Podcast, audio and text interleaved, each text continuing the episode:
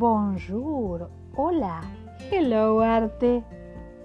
Un libro no solo contiene palabras, las ilustraciones que lo acompañan dan vida a la historia y nos transmiten de manera visual esas palabras.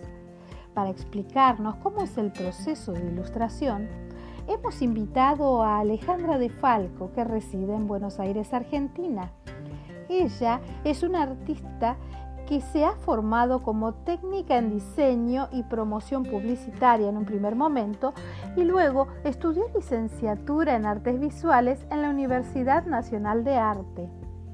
Autora de la muestra Ferrocarriles, una poética de la máquina, ha realizado ilustraciones para libros y ha presentado sus obras en distintas exposiciones.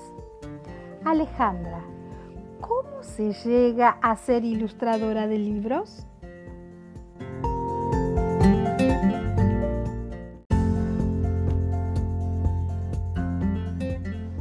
Siempre me gustó dibujar.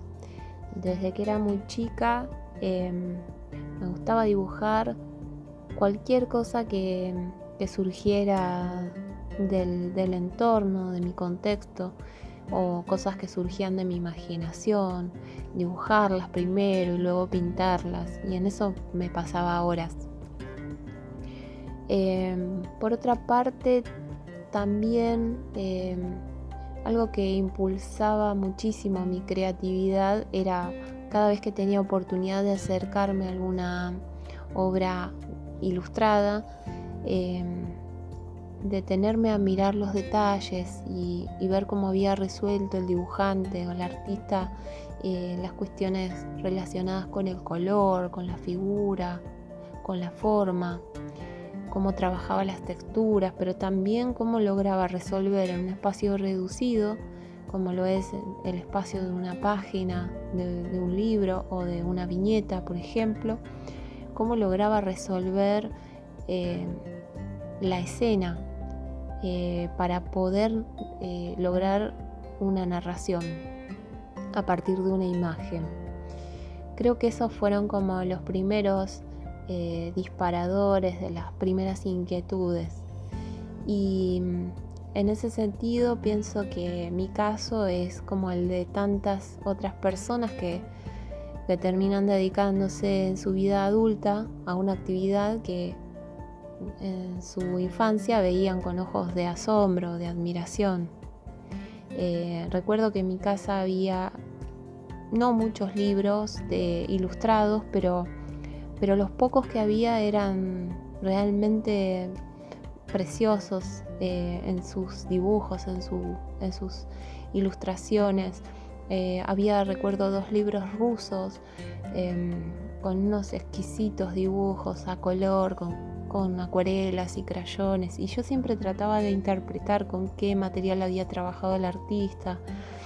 Realmente lograba sumergirme en esa imagen y creo que eso era todo un mérito de, esa creación, de ese, artista, de, ese creador. Em, creo que en el paso del tiempo fui sintiendo cada vez más el deseo de, poder eh, también tomar ese lugar, de poder crear eh, con la imagen una ficción, si se quiere, una construcción que, pueda sumergir a otra persona eh, en una realidad que en principio existe en mi mente. Una de las primeras personas que miró mi trabajo con atención fue la escritora Liliana Sandoval, eh, quien me propuso realizar eh, las ilustraciones de una de sus novelas que lleva el nombre de hojas mecidas por el viento. Eh, y bueno, fue una de las primeras experiencias en el ámbito de la ilustración editorial para mí. Eh, bueno, luego fueron surgiendo otros proyectos y también seguí trabajando eh, en ámbitos que no necesariamente estaban relacionados con el libro. Y curiosamente, cuando esas imágenes entran en contacto con el público a través de, las redes sociales, que es donde yo mayormente suelo compartir mi trabajo, surge el comentario generalizado de, a esa imagen le está faltando el cuento o esta es la imagen de un cuento o la tapa de un libro. Y me gusta mucho que se produzca eso porque siento que en cierto modo eh, cada vez más eh, las imágenes que voy logrando eh, se van relacionando con la narración y con la palabra.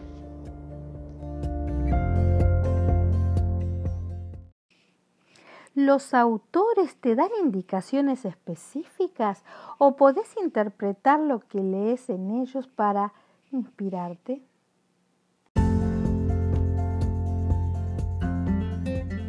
Bueno, en realidad creo que es un, proceso de trabajo conjunto, en donde la, ilustración eh, no, pasa a ser un adorno de, la palabra, un adorno del texto, sino que tiene sus propios motivos, sus propias necesidades eh, y que junto al texto lo que hace es enriquecer la obra, expandirla eh, y hacer un aporte extra a la palabra.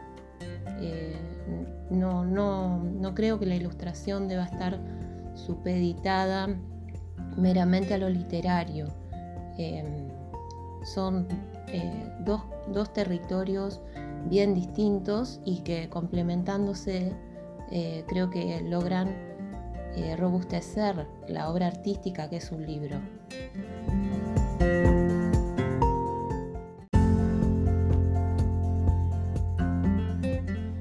Entonces, para explicar concretamente cómo sería el proceso de trabajo, vendría a ser algo así.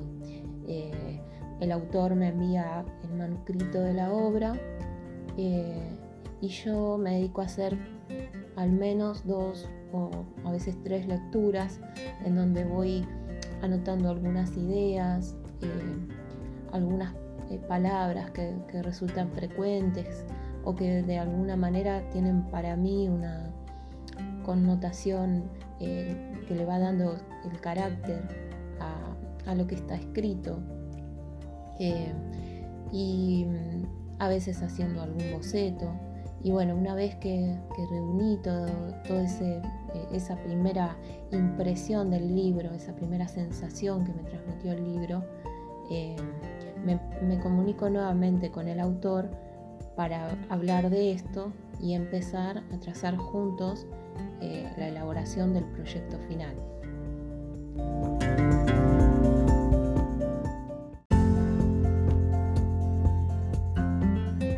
Tal vez sea esa una de las primeras instancias de, socialización que tiene un libro, en donde los dos autores empiezan a dialogar respecto de la idea final que quiere darse, eh, la idea que se va a compartir luego con otros. Em, en ese sentido me parece que, aplica muy bien el pensar que sería una especie de suma en donde uno más uno eh, no vendría a dar dos, sino tres o diez o el número que queramos ponerle, porque la obra siempre sale eh, beneficiada en el trabajo conjunto, en el diálogo, en el intercambio que surge de dos autores pensando en el mismo proyecto.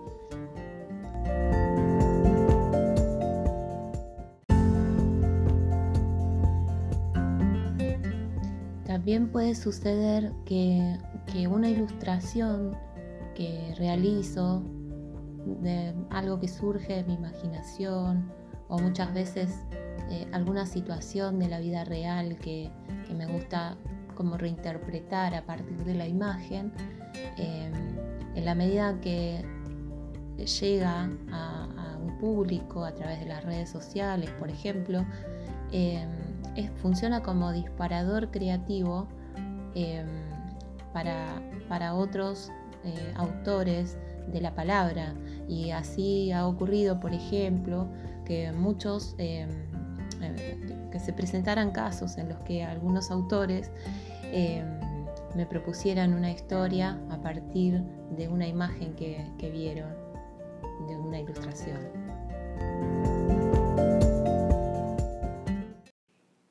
¿Cuál es el mercado laboral de tu trabajo?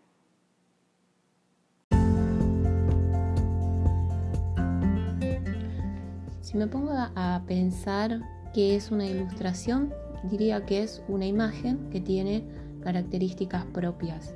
Em, algunas de ellas tienen que ver puramente con, sus eh, aspectos eh, plásticos, como ser el color, la forma, la composición, eh, el tipo de línea, las texturas. Y también tiene otro componente que tiene que ver con aspectos de, su significado, con, el componente ideológico que la, que la, sostiene, con determinadas intensidades que, se manifiestan como en función de, una idea que sin duda siempre subyace en el ilustrador. Eh, pero que ante todo todas estas componentes tienen que ver con, la intención de, poder acercarse a, otras personas, de, socializar. Eh, y en ese sentido me parece que los, medios a través de los cuales la ilustración llega al público, a, un espectador, eh, son diversos y van cambiando eh, en función de sus propias necesidades. entonces, el, terreno, digamos, el campo del mercado laboral de, la ilustración creo que es diverso.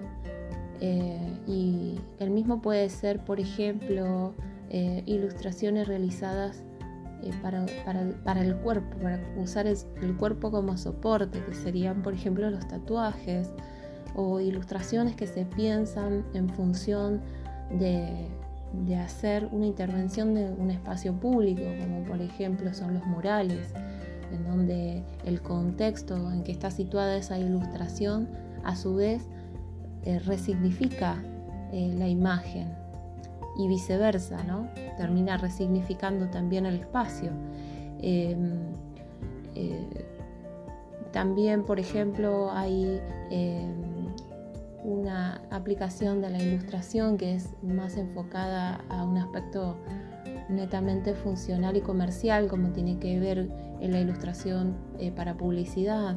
Em, bueno, son varios los, los, medios a través de los cuales eh, creo que la imagen, la ilustración, en, fin, eh, llega al público, logra llegar al público y lograr este objetivo de, de conectar.